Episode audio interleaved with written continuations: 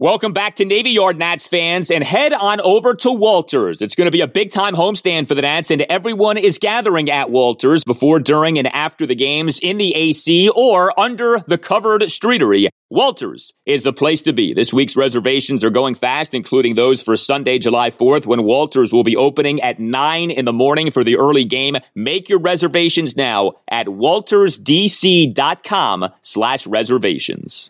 I got a chance to check out Walters in person this week, and let me tell you, it's going to be hopping this holiday weekend.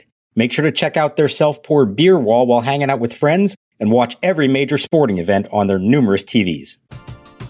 We're driven by the search for better. But when it comes to hiring, the best way to search for a candidate isn't to search at all. Don't search match with Indeed.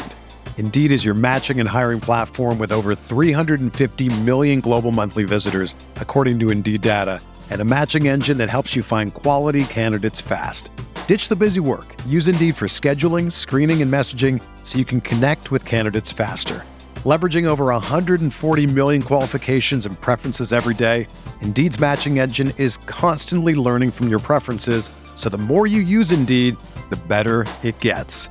Join more than 3.5 million businesses worldwide that use Indeed to hire great talent fast. And listeners of this show will get a $75 sponsored job credit to get your jobs more visibility at Indeed.com slash BlueWire. Just go to Indeed.com slash BlueWire right now and support our show by saying that you heard about Indeed on this podcast. That's Indeed.com slash BlueWire.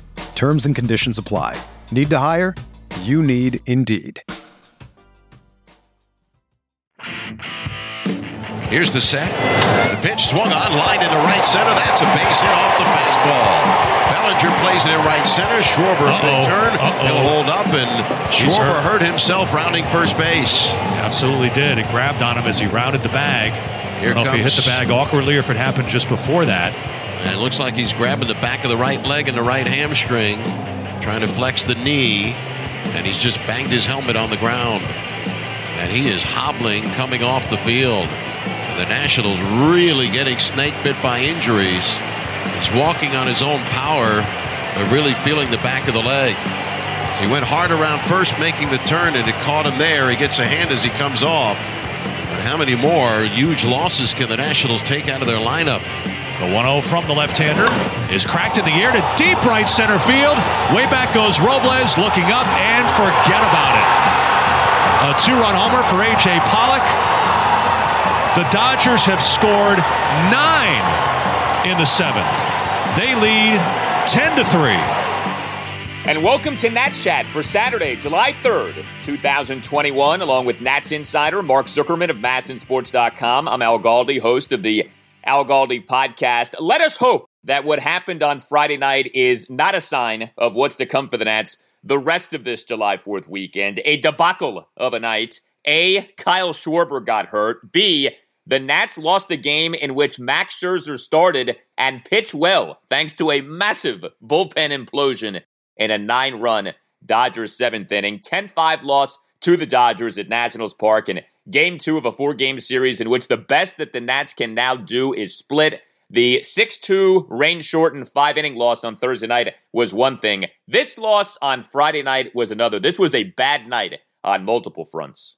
Yeah, this was about as bad as you could draw it up. I mean, a major injury. We'll see what the MRI says on Schwarber, but to me, the visual there of him grabbing his hamstring, struggling even to walk off the field, and just the look of disgust in his face as he walked through the dugout and down the tunnel, that said a lot to me that this is not just something that he's going to miss a few days or even a, a week or two. This is going to be a while. So that starts, of, of course, everything. They're already without Trey Turner, at least in the short term. And then for a, a week or two, we've seen them get by with the bullpen, but we kind of knew eventually this might catch up to them. And boy, did it catch up to them in this one, where the pitchers they had to put out there in the seventh inning against a really good Dodgers lineup, the odds of them getting through that and maintaining a 3 1 lead were almost non existent. And they didn't just not hold the lead, they left the game in a position where they couldn't even come back to rally because they were down by so much. That was a bad sign, not just for what happened in this game, but for what could be lying ahead over the next couple weeks while they face the best of the NL before the All Star break. Yeah, that was batting practice. That was not pretty at all. And I want to get to that, and I want to get to what's going on with Max Scherzer as well. But the headline item is Kyle Schwarber on the day on which he is named National League Player of the Month. This is somebody's idea of a cruel joke. Kyle Schwarber laces a two out single to right center in the bottom of the second inning, but he, in running to first base, hurts his right hamstring ends up leaving the game. It did not look good. Like you said, we'll see what the testing ultimately shows this injury to be. But I thought the visual in all of this was, first of all, Schwarber putting like no weight on that leg, but also Schwarber, while being checked on the field, slamming his batting helmet on the infield dirt. That seemed to say it all. He knows this isn't some minor thing, or at least he suspects that this isn't some minor thing. Did you get any kind of an inkling from Davey in the postgame presser of, I mean, not that Davey would know the severity of this, but did you get the sense that Davey thinks that this is a serious injury?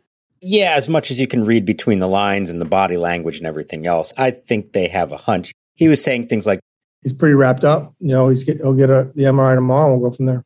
Oh, always you always got to think positive. That was a pretty down group after this game, and you know sometimes you can just kind of tell. And that, I mean, that really grabbed him. That wasn't a oh, he just kind of felt something finished out, you know, running down the line. Like, no, that was instantaneous. And just the fact he could barely even walk off the field. A lot of times you'll you'll strain a hamstring or hurt a ankle or something, and you can walk off the field. Maybe you can't run, but you can walk off. He could barely walk off the field. And I'm imagining knowing that dugout tunnel, there's a big set of stairs then to go back up to the clubhouse. He might have needed assistance just to get up those stairs. That's not good. Yeah, I mean, the fear is that it's a tear. The fear is that this is a serious hamstring tear, but we'll hope for the best. It's remarkable, though, man, because at various points this season, we've said about the Nats, you know, they are healthy. Injuries are not the reason the Nats aren't doing well when they weren't doing well. But you've also had pockets of time in which the Nats have really been hit hard by injuries slash absences. Of course, the COVID situation early in the season. And now all of a sudden, just over a handful of days, right? I mean, obviously, like Stephen Strasburg's been out for a while, and Daniel Hudson now has been out for a while. But, you know, Erick Fedde goes on the IL. And you've had to put Jordy Mercer on the IL. You've had other relievers go on the IL in recent times. Trey Turner now has missed the last two games, and now Kyle Schwarber is in danger of missing time. It feels like all of a sudden, and I know this can happen with injuries, but like all of a sudden, the Nats have been hit hard by this injury bug, and you don't know where to turn. You're almost afraid to like refresh Twitter on a daily basis to see like who surprisingly was injured and got put on the IL today. And now, in conjunction with that, you have injuries happening in games it's not pretty. And this is like the worst spot of all with no off days and the Nats facing all these good teams heading into the All Star break. It's funny you use that term, Al, because I don't know if you heard Max after the game. Here's his quote about the injuries of the team. Yeah, it's frustrating. Um, I don't feel like we have an injury bug. We have an injury rat running around the clubhouse. So it feels like it's just biting everybody at this point in time. So, you know, look, they know this isn't just any kind of normal thing. This is like a real run of injuries and bad injuries to prominent players. And yeah, you're right about you couldn't pick a worse time for it to happen where you're already in the middle of a stretch with no off days where you're facing the best competition you're going to face for maybe the whole season here all in one stretch. And we said at the outset of this, they just kind of need to hold their own during this. We weren't even saying they need to thrive. They just need to hold their own. Well, that was going to be a challenge when they were healthy. If they're not healthy, it's really, really going to be a challenge. And, you know, the flip side of that is just like on Thursday, they were in a position to win the game. They were ahead. Now, there was still a lot of game left, but they were ahead.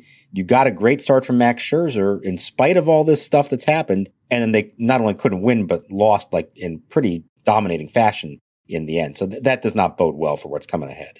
Yeah, so I want to talk about Max. I mean, the thing that sticks with people, right, is that complete disaster that was the top of the seventh inning. Sam Clay, Austin Voth, and Kyle Lobstein combining to allow nine runs. One of the worst innings you'll ever see a bullpen have. This was shades of 2017, 2019 with those wretched Nationals bullpens. But what precipitates all of this is Max Scherzer, for a third time in three starts since coming off the 10 day injured list, not lasting very long in the game. And the knee jerk reaction of, well, darn Davey, like, why did he pull Max so soon? No, Max very clearly was comfortable with being yanked in this game when he was yanked. I mean, watching the game on MASN, he did not put up much of a fight, at least as best as we could tell in terms of Max's reaction in the dugout. I know he did not convey any kind of like frustration to you guys after the game. Max is once again good for a third straight start since coming off the IL. But again, he doesn't last very long. He lasts for just six innings on Friday night due to throwing 100 pitches. He is effective once again. He allows just one run in the six innings, has eight strikeouts, gives up just four hits, throws 67 strikes versus 33 balls. This is basically exactly what he's done in each of these outings since coming off the IL, but he keeps not lasting long. His initial outing off the IL, 3 2 win at Philadelphia June 22nd, lasted for just five innings, one run in five innings, eight strikeouts, but just five innings, 106 pitches. His next outing, 5 1 win at Miami last Sunday afternoon, lasts for just six innings, 102 pitches, is good. One run, six innings, seven Ks, but lasts for just the six innings. And then we get sort of a repeat of all this on Friday night. What is happening here? Is he not entirely healthy? I know he brought up the idea of pitching on four days rest. I mean, this seems like a spot with the depleted nature of the bullpen in which you kind of push Max a little bit. Friday night, game two against the Dodgers, bullpen's in a bad way, and yet they yank him after just the six innings. Yeah, so there's a lot to this. Let's start with how he got to 100 pitches in only six innings, because that's that set the tone for it and allowed them to put them in a position to have to make that decision. Well, 19 foul balls off him out of his 100 pitches. And this is a thing that happens to him a lot. And he, he talks about it and he feels like there's not a lot he can do. That if hitters are good enough just to make contact and foul a pitch off, that's going to drive up his pitch count. We know he strikes a lot of batters out, so that's going to raise the pitch count. I mean, he got 19 swings and misses. That's a very good number in only six innings. He was throwing strikes, so it wasn't like he was, you know, falling behind in the count or having long at bats necessarily. I mean, it's 67 strikes and 100 pitches. So that's, you know, two to one. That's good. You want that. So give some credit to the Dodgers who are good at working at bats. And it's the foul balls. He doesn't get quick outs. That's not who he is. And so at this stage of his career, for him to really be able to go seven or more innings, he's either somehow got to get quick outs, which means not a lot of strikeouts, or he's got to ramp the pitch count up to 110 or 115. Now, I thought this was a night where maybe you would finally see that. We're well into the summer. He's feeling good physically, so I don't think that's an issue at all. But like you, I noticed the same thing. He didn't put up a fight at all. If anything, I think this was more his call than Davy's call. Now, knowing Max, here's the thing. He goes into a start and he has a number in his mind of how many pitches he's good for in that game. And he bases that on a few different factors. And some of that is when did he last pitch and how did he last pitch? And when is he next going to pitch? And when he has an extra day off in there because of an off day for the team, he will push himself more knowing he has another day to recover. But right now he's in a stretch where he's pitching every fifth day. This was the third out of four of those that he's doing. And he said based on his experience, he knows that that fourth start on normal rest without any extra off days can be a challenge and can strain him. So he went into this knowing he wasn't going to push himself past 100, at least not much past 100. And that's why he went to the dugout afterwards. And basically, Davey could tell this wasn't Davey telling Max, no, you're done for tonight. This was Davey recognizing that Max knew he was done for the night. And they're making that decision based on how he is and how he's feeling. They're not making that decision based on who they have in the bullpen. Well, look, far be it from me or any of us to question the great Max Scherzer, a future Hall of Famer. He's going to know his body better than anybody. I do have to say, though, I mean, you can't push it a little bit. You know, this is only his third start since coming off the IL. It's not like he's in the midst of having not missed a start and he's pitched on four days rest, you know, each of his last four or five starts. You've got the All Star break coming up, so it's only going to be one more start after this start in terms of having to pitch on four days rest. Who the heck knows what happens in that next start? I don't know, man. I think it's just disappointing you didn't see him push it. Like, I get it. He's Max Scherzer. He understands himself. And he's been great this year. I don't want to lose sight of that. And the guy's ERA now is 210 on the season. His whip, by the way, is 0.85, which blows away what it had been in recent seasons. He's killing it on the season. But especially with what ended up happening in this game, I don't know. You have to pick your spots, right? This to me seemed like a spot to pick in terms of pushing it a little bit and just trying to go another inning or start the next inning and just see what happens. And there didn't seem to be not only much interest in that, but like you just outlined, it seemed like it was predetermined that he was never going to try to push it. And you'd like to at least have the in game flexibility of, you know what, I am feeling pretty good. This is a big game. We're in this game. I'm going well. He had retired nine of the final 10 batters he faced. It seems to me like that would have been a reasonable spot to try to push things. Yeah, I agree. I thought as he's walking off the mound, and I'm realizing, okay, this is going to be an in- interesting little conversation here. But I thought in that moment he was more likely to come back than to be out. But I could tell immediately that that wasn't going to happen. And if there was a start to do it, this is against this lineup, the way that game was playing out, it felt like, yeah, this is the time to do it. Now, he does this better than anybody. You know, I've never heard any other pitcher talk in the way that he does about this and to consider all the things that he considers. So, you know, for someone who's never had an arm injury, anything he's ever missed has been because of like a neck or a groin or an ankle. So you've got to trust him. I do think it's a little interesting that he said, like, you can't base that decision off of what the state of your bullpen is, that you just have to do it based on what you are able to provide on this given night. I thought that was interesting because it seems like maybe sometimes you should be doing that, but he's saying no. Now, maybe it's also, hey, it's July 2nd. And as much as we want to think this is late enough in the year to start doing this, he knows there's still three months to go. And there may come a day down the road where you really have to do push it like that. I don't know. I thought it was fascinating. I thought that was kind of the story of the whole game here. But for anyone who was saying this is Davey pulling him from the game, no, this was Max dictating that he thought he was done.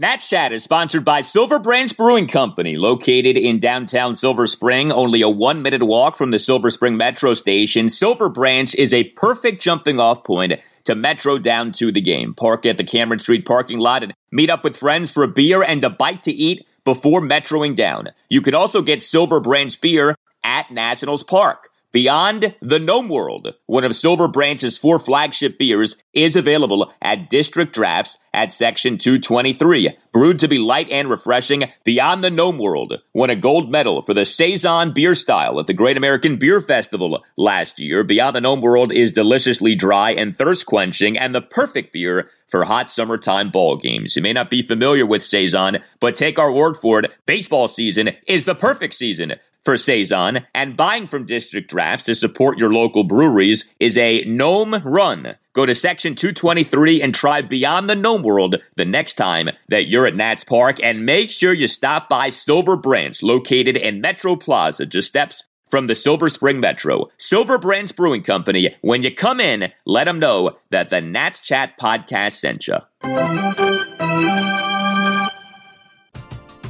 We're driven by the search for better. But when it comes to hiring, the best way to search for a candidate isn't to search at all. Don't search match with Indeed. Indeed is your matching and hiring platform with over 350 million global monthly visitors, according to Indeed data, and a matching engine that helps you find quality candidates fast. Ditch the busy work. Use Indeed for scheduling, screening, and messaging so you can connect with candidates faster. Leveraging over 140 million qualifications and preferences every day, Indeed's matching engine is constantly learning from your preferences, so the more you use Indeed, the better it gets. Join more than 3.5 million businesses worldwide that use Indeed to hire great talent fast. And listeners of this show will get a $75 sponsored job credit to get your jobs more visibility at Indeed.com slash BlueWire. Just go to Indeed.com slash BlueWire right now and support our show by saying that you heard about Indeed on this podcast. That's Indeed.com slash BlueWire. Terms and conditions apply. Need to hire? You need Indeed. Here's the pitch. Swinging a line drive, right center field, chasing Robles. It'll dunk in front of him for a hit, and two more runs will score. From third, Turner. From second, Bellinger. Taylor is two for two in the inning. He drives in a pair, and the Dodgers have scored seven in the seventh, and they lead eight to three. And of course, in sports, the result drives the narrative. And the reason we're having this conversation is what ends up happening in the top of the seventh inning. Sam Clay, Austin Voth, and Kyle Lobstein were horrendous. And there's no other way to say it. Those three guys combined to allow nine runs in the top of the seventh inning. This is a franchise in the Nationals that has seen plenty of bullpen implosions over the years. This one ranks up there in terms of the bloodiest of the bullpen implosions that you'll ever see. Clay, Voth, and Lobstein. Clay starts things off. He allows three of the four batters he faces to reach base. Voth comes in. He's even more of a mess as he fails to retire any of the four batters he faces. Lobstein comes into the game, does induce a fielder's choice for the second out, but then completely unravels, gives up a two out, two run single to Chris Taylor for an 8 3 Dodgers lead, and then gives up a two out, two run homer to A.J. Pollock for a 10 3 Dodgers lead. The Dodgers in this inning put on a clinic when it comes to putting the ball in play. You had none other than Albert Pujols legging out an infield single. I mean, Starlin Castro maybe could have been better defensively in that spot, but that was not an easy play for Starlin to make. And Pujols, who, man, looks like he's running in molasses, is able to leg out an infield single. It was that kind of an inning. I'd like to ask you, though, this, and I, I got such a kick out of this. The guy who ended up following Clay Voth and Lobstein was Jefry Rodriguez, who was finally found. He'd been on a milk carton. He ends up pitching for just the third time, the third time since the Nats selected his contract from AAA Rochester all the way back on June 12th. Uh, and Rodriguez pitches well, two scoreless innings with two strikeouts. Why the heck? And I don't know if this would have made any difference. Why the heck didn't Davey go to Rodriguez in that seventh? What is it with Davey and Rodriguez and this guy is on the roster and Davey won't even go to him and instead he keeps throwing Clay. He's now thrown Lobstein multiple times and there's like this faith in these two guys and there's like zero faith in Rodriguez. I just I don't get that at all. Clearly there's no faith. I mean he he is the last guy on the totem pole in that bullpen in terms of who the manager trusts to pitch in situations of consequence and you can debate that maybe that should or should not be the case. He's essentially a starter who was brought up here for an emergency start. Now he's still here for long relief. And when you're in the seventh inning of a 3 1 game against a very good Dodgers lineup, Davey is saying, I'm going to go with the guys that I feel like are best, who are available to me, who are best for that spot. Now, we've seen them with Voth try to move him into those high leverage spots. And this was a big one for him, and he failed, like you said, miserably. Didn't retire any of the four batters that he faced. Clay, I thought, got nickel and dimed a little bit, although he led the whole thing off with a double and he also hit a batter. So it's not like he's absolved completely from this. And then by the time you get to Lobstein, the inning's already over. I mean, it, it's, it's a lost cause at that point. So he's just trying to put anybody in there to finish it out. So look, the options were not great. I also, you know, you could maybe make the case that Suero somewhere in there he's one who does have a little more experience in these spots. And here's why I think he might have made some sense because here's the other thing that stood out to me about what the Dodgers did that inning. They put on a clinic in how to use your depth to absolute advantage. Dave Roberts sent up four pinch hitters in that inning alone, including a pinch hitter, Souza, who he then pulled back and brought in McKinstry instead after the pitching change. He did all of that to get the platoon matchup, as Max Scherzer called it, the line change. Swing the bat from both sides, and then they can line change. Uh, as soon as you have a righty in, they can line change to the lefties. And what makes them so good is their depth. They have the ability, like the Rays, to say we have our right-handed lineup and we have our left-handed lineup and we're going to play the matchups. And I thought that was fascinating because how many managers would pull out all the stops? That's four fifths of his bench options. And he used them all in the seventh inning of a game and said, we're not going to wait for a spot that might come later or might not come later. We're going for it right here to take the lead and ultimately put the game away. And they played that to perfection because the Nats wound up not with the platoon advantage at all in any of those spots. But Suero, a guy who's supposed to be good against lefties, and maybe could have been used against either, no matter what they would have done there pinch hitting wise. We never saw him. Yeah, and I want to get to the Nationals and their bench in a moment here. But Dave Roberts very clearly managed with an urgency. Question for you If Brad Hand was available, why didn't he replace Sam Clay? It's a one run game at that point, 3 2. As we have said many times, and I think as most people recognize by now, the game is not always in the balance in the ninth. Many times it's in the balance in an inning other than the ninth. In this game, very clearly, the game was in the balance in the seventh. Why not a lefty and Brad Hand instead of Austin Voth? And then, I mean, yes, things were unraveling by the time you got to Lobstein. It, it was 6 3. I mean, it wasn't completely out of hand. Lobstein comes in and ends up being 10 3. But where's your ace reliever in a spot like this? Well, here's the thing. If Daniel Hudson's on your roster, then I think you can do that. But if you use hand in the seventh and then maybe into the eighth, somebody else is going to have to pitch before the game's over. And if you're winning that game, there's no more margin for error. It was it was a three to one game. Maybe now it's three to two. So like who else do you have that you're trusting for those later innings? Somebody else was going to have to get outs in this game. And the Dodgers lineup is so good that you're going to be facing Mookie Betts, Max Muncy, Justin Turner in the ninth. So even if Hand gets through those earlier ones, you're still going to be Voth or Suero or McGowan or somebody else is going to be having to close the game in the ninth against those hitters. So I get what you're saying, And I think there is a scenario where they have a full and deep bullpen and can do that. But where they are right now, that's just not even an option for them. I don't see how you do that and bring him in in the seventh and then ask somebody else to close without, you know, having a, a lead of more than a, a run or two. I think the argument would be it's better to put in someone you don't trust as much at the top of an inning, a clean inning, than in a tight spot like that. And I think that you worry about those innings when you get to them, and they never ended up getting to them. They saved Brad Hand for a spot that never came up. And, I, you know, look, if they pitch Brad Hand, maybe they still end up losing 10 5. But there's an urgency with the Dodgers, an urgency with the Rays. You don't always see it with the Nats. Right now, it's tough. Understand that. Their bullpen is not in a good way. But I just think that's something to think about it. How many other managers would have done that? I don't know, but that doesn't make it wrong. If they have Hudson, Rainey, I think you can make the case for it. But when you don't really have anybody else, I get it. You're trying to, to put out the fire now and then figure out what you're going to do later on. But somebody's going to have to pitch later on. To me, that's asking for a bit much when you have essentially one weapon at your disposal. Well, what about the Nationals from a position playing standpoint on Friday night? So they do finally bring up an infielder here to try to deal with this situation of Trey Turner unavailable for a second straight game with his finger injury. Jordy Mercer was officially placed on the 10 day injured list on Friday with his quadriceps ailment. The Nats end up selecting the contract of Humberto Arteaga from AAA Rochester. The Nats signed Humberto Arteaga to a minor league deal back on February 4th. He's in his age 27 season. His only major league experience had been 41 games with the Kansas City Royals in 2019. He ends up being the Nats starting shortstop and number eight batter. I have to tell you, when the lineups came out, the first thing I looked at was does Davey have Arteaga batting ahead of Victor Robles? Thankfully, he did not. Thankfully, at least a little bit of respect was shown to Victor in having him bat ahead of Arteaga. But with this scenario, so why couldn't they have done this for the first game in this series? Call up Arteaga. Um, that's a good question. I I don't know how aware they were of the guy at that point. I think they were going through all the options.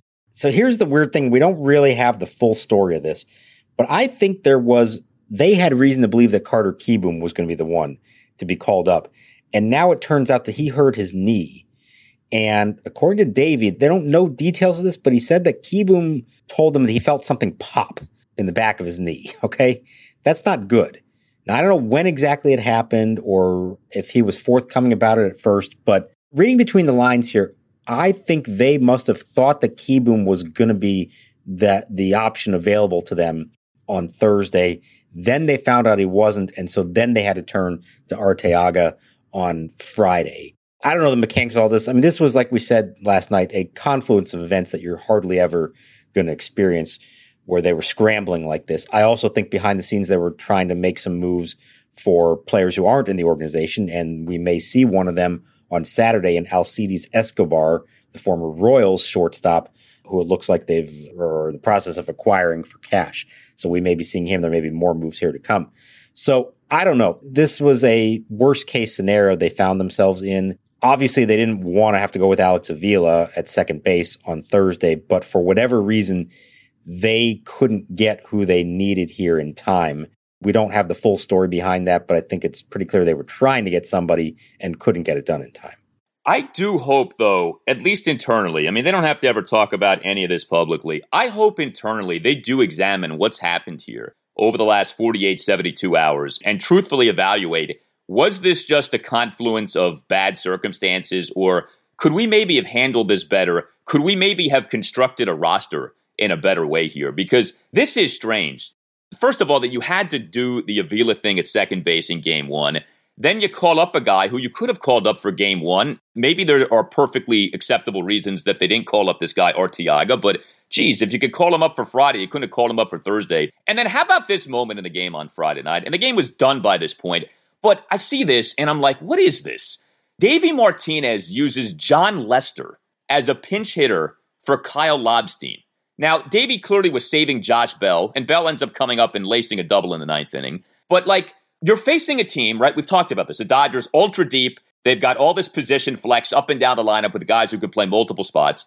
And here the Nats are in a game against the Dodgers using as a pinch hitter Jon Lester for Kyle Lobstein with two outs and the bases empty. in the bottom of the seventh. And Lester, of course, does nothing. He strikes out on five pitches. This is a second consecutive Friday night, by the way, on which Davey pinch hits for a reliever with a starting pitcher. Davey in that 11 2 loss at Miami last Friday night, June 25th, pinch hit for Justin Miller with Joe Ross, and Ross struck out on three pitches. And I'm sure Davey has his reasons, but it's like when you try to construct the argument of the Nats aren't very deep and the roster isn't well constructed, these are the snapshots of the season that you look back on. Alex Avila, your backup catcher as a starting second baseman. Joe Ross as a pinch hitter on one Friday night. Jon Lester as a pinch hitter on another Friday night in a game against the Dodgers. Can you explain that? Like, that's just such a bad look, especially against a team in the Dodgers that's like the class of the majors when it comes to roster construction and building up a situation to where you never have to worry about depth or lack of options. So I think this goes back to what we've been talking about for a couple weeks now. Why have they needed a 14 man pitching staff, leaving them a man short on the bench? And you can say, well, it doesn't usually come up, and uh, the pitching staff was hurt and they needed as many guys as possible. But we've just talked about how Jefry Rodriguez has not pitched hardly at all. Aside from, you know, Brad Hand, who they have to use when things are going well all the time, it's not like other relievers have been overworked. So they didn't need that. They needed another bench player to help account for these different things that can happen. And look, you go into this game with a four man bench, and then one of those four is Trea Turner, who clearly isn't available because of his left finger. And then a starter goes down in the second inning to the injury, and now another member of your bench is in the game in Parra. Well, you have to know that these things are possible, that you can have injuries in the course of a game, and you have to be prepared to deal with whatever might come up. And, you know, you always have to prepare for the worst case scenario. And in this case, the last several days, they have not been prepared for that at all. Now, yes, some of it is they just don't have the players at AAA ready to call up that can really make a difference for you. But that's an indictment as well in not having that. There are plenty of these, you know, veteran guys with big league experience who you can stash at AAA and be able to call up when something happens like this. And you're constructing a roster and a bench that has players that are very limited in what they can do. Josh Harrison is the only member of their roster who can basically play infield and outfield. The Dodgers have like five of those guys. And boy, has it just been so apparent and on display the last two nights about the difference there. The Nats only hope is to use their 10 best players and run them into the ground and try to get everything they can out of them. And when they start going down, they are really exposed for their lack of depth. That to me was embarrassing on Friday night. When they sent Lester up as a pinch hitter, that's the best you got. Like, that's what you do in a game against the Dodgers. Jon Lester is a pinch hitter again, I hope there's some real reflection, some some self evaluation here going on internally. The Nats don't have to come out and tell us about this, but I hope they're really taking a hard look at this and saying, really. We just won the World Series two years ago, and this is where we're at. We have to use Jon Lester as a pinch hitter against the Dodgers in a game two of a four game series. It just it should not be that way. That's not the way the things are supposed to be. The Nats are better than this. They're smarter than this. They should be ashamed of having to do something like that. I, I really couldn't stand that on Friday night. Treat the whole family to a fun night of baseball with the Bethesda Big Train at Shirley Povich Field. Big Train Baseball is the perfect mix of small town charm and big league talent right here in Bethesda's Cabin John Regional Park. Visit bigtrain.org forward slash tickets to reserve your seats for tonight's game and all other home games throughout July. Now the set of the pitch. Breaking ball hit in the air. Center field. Robles starting in, moving over to his left, makes the catch. Runner tagging. Here comes the throw to third. Could be close. He is out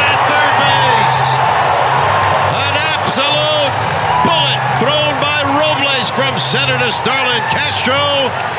And that turns out to be a double play. Well, I don't want it to all be negative. I do want to mention this. That throw by Victor Robles that was some throw, man. That outfield assist. I mean, there weren't many highlights for the Nationals in this game, but that was something else. We've had the Robles conversation many times. It's, of course, been a very bad season for him offensively. But that throw he makes, top of the first inning, catches a Max Muncy flyout, throws out Mookie Betts at third base on a bullet of a throw to Starlin Castro for a double play. I mean, we have seen Robles cover a lot of ground. We have seen Victor make some really good catches, but he, of course, has an arm. And if you're going to draw up a throw, and especially to get a guy like Betts who can run, that's about as good as it gets. That play that he made in the top of the first. Based on everything that happened later, it sounds like this was just a terrible night at the park. And the thing is, for about two innings, it was a great night at the park. The weather was beautiful. It was a good crowd, 27,000. They were into it. They were into it on that play, of course, the Robles play. And then they were really into it in the bottom of the second as they score three runs to take the lead. And you had a hit by Castro, a double by Gomes.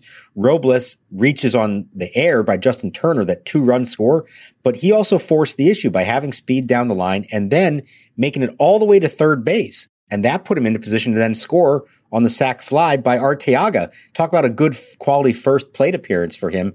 And I hate to say this because it's it's kind of mean on Jordy Mercer, but one plate appearance into his Nationals career Humberto Arteaga had as many RBI as Jordy Mercer's had in 77 plate appearances this year. So we're talking about depth and what they have off their bench. Well, boy, if that wasn't telling right there. So, I mean, they're up three nothing and everybody's feeling good. Robles is having a good night. Everybody's kind of pleased with the way this might go. And then Schwarber, a couple batters later, singles and hurts his hamstring. And it was like from that point on, the air came out of the balloon and it was a disastrous night the rest of the way. Yeah, uh, that's why seven inning games for the Nationals, man. That might be the way to go. They might have had a better shot in this game. You know, Robles, we've seen him do this multiple times this season. Essentially, induce the error with his speed. Like again, you're reading minds here, so maybe Justin Turner makes that throwing error anyway.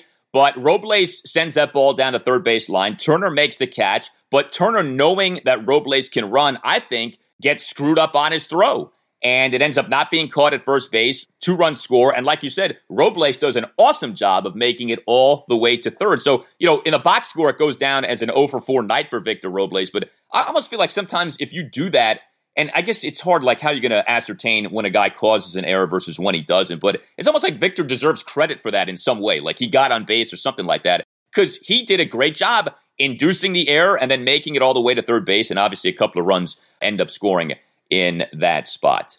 All right, man.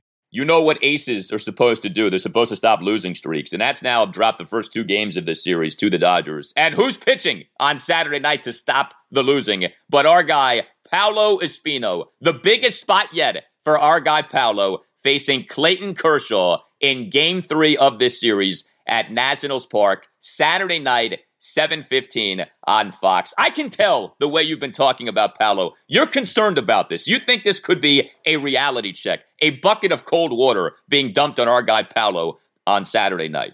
I mean, look, he has done an incredible job to this point, and there's no denying what he's meant to them and what the cult hero status he has accrued, and deservedly so.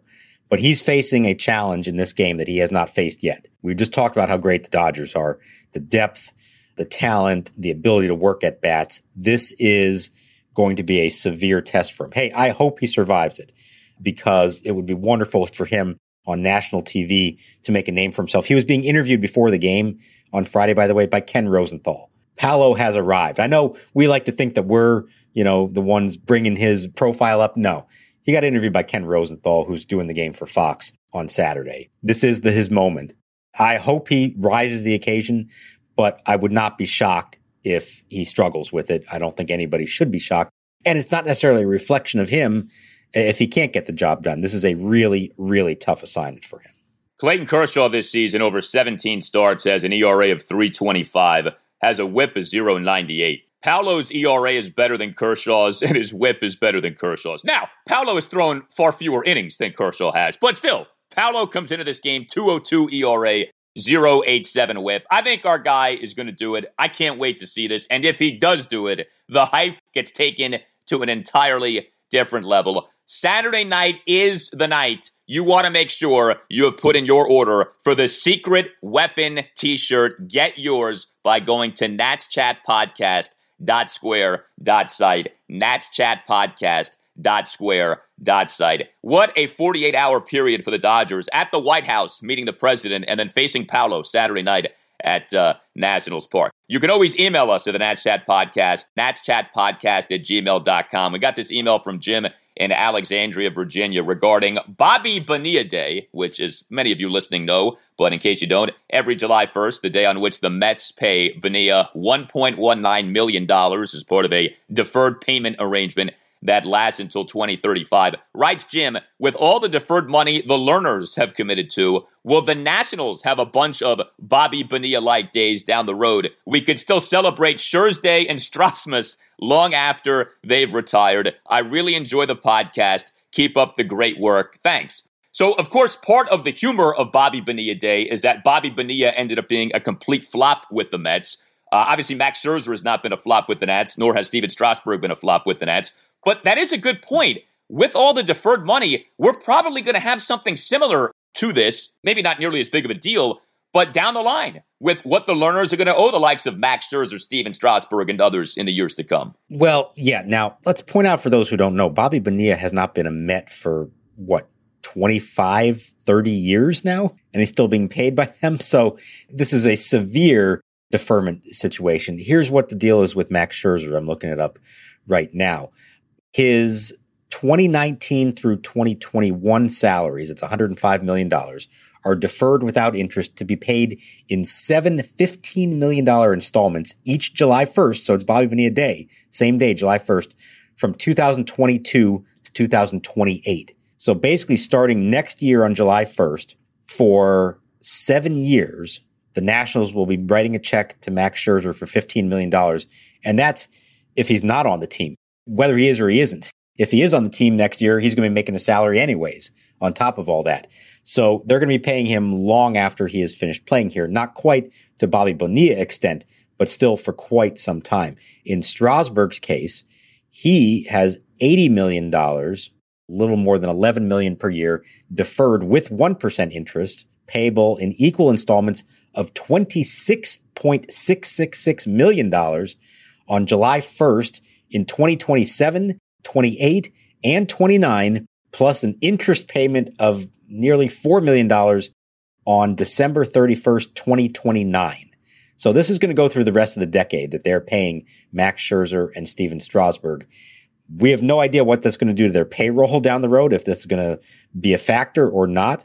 But the credit card bill has been pushed well down the line for them, and they're still going to be paying it up until the end of this decade. And never forget, when it comes to the Lerners and deferred money, even Jon Lester in his one year, $5 million deal has deferred money. This is the greatest deferred money nugget of all time. Jon Lester's contract, one year, $5 million, 2 million paid in 2021. 3 million paid in 2023 via a deferred signing bonus. Even a one-year, $5 million contract with the Nationals results in some deferred money. The contract for the starting pitcher slash pinch hitter supreme, the Chad Tracy of the Nationals these days, Jon Lester. You tell us what you think. Hit us up on Twitter at Nats underscore chat. Keep the feedback coming. Remember, if you would like to become a sponsor of the Nats Chat podcast, email the great Tim Shovers. You can find him at natschatpodcast at gmail.com. All Nationals radio highlights on Nats Chat are courtesy of 1067 The Fan. For Mark Zuckerman, I'm Al Galdi. We'll talk to you next time on the Nats Chat podcast. The fans settle back in after the seventh inning stretch, and Bobby Bonilla launches one to deep right.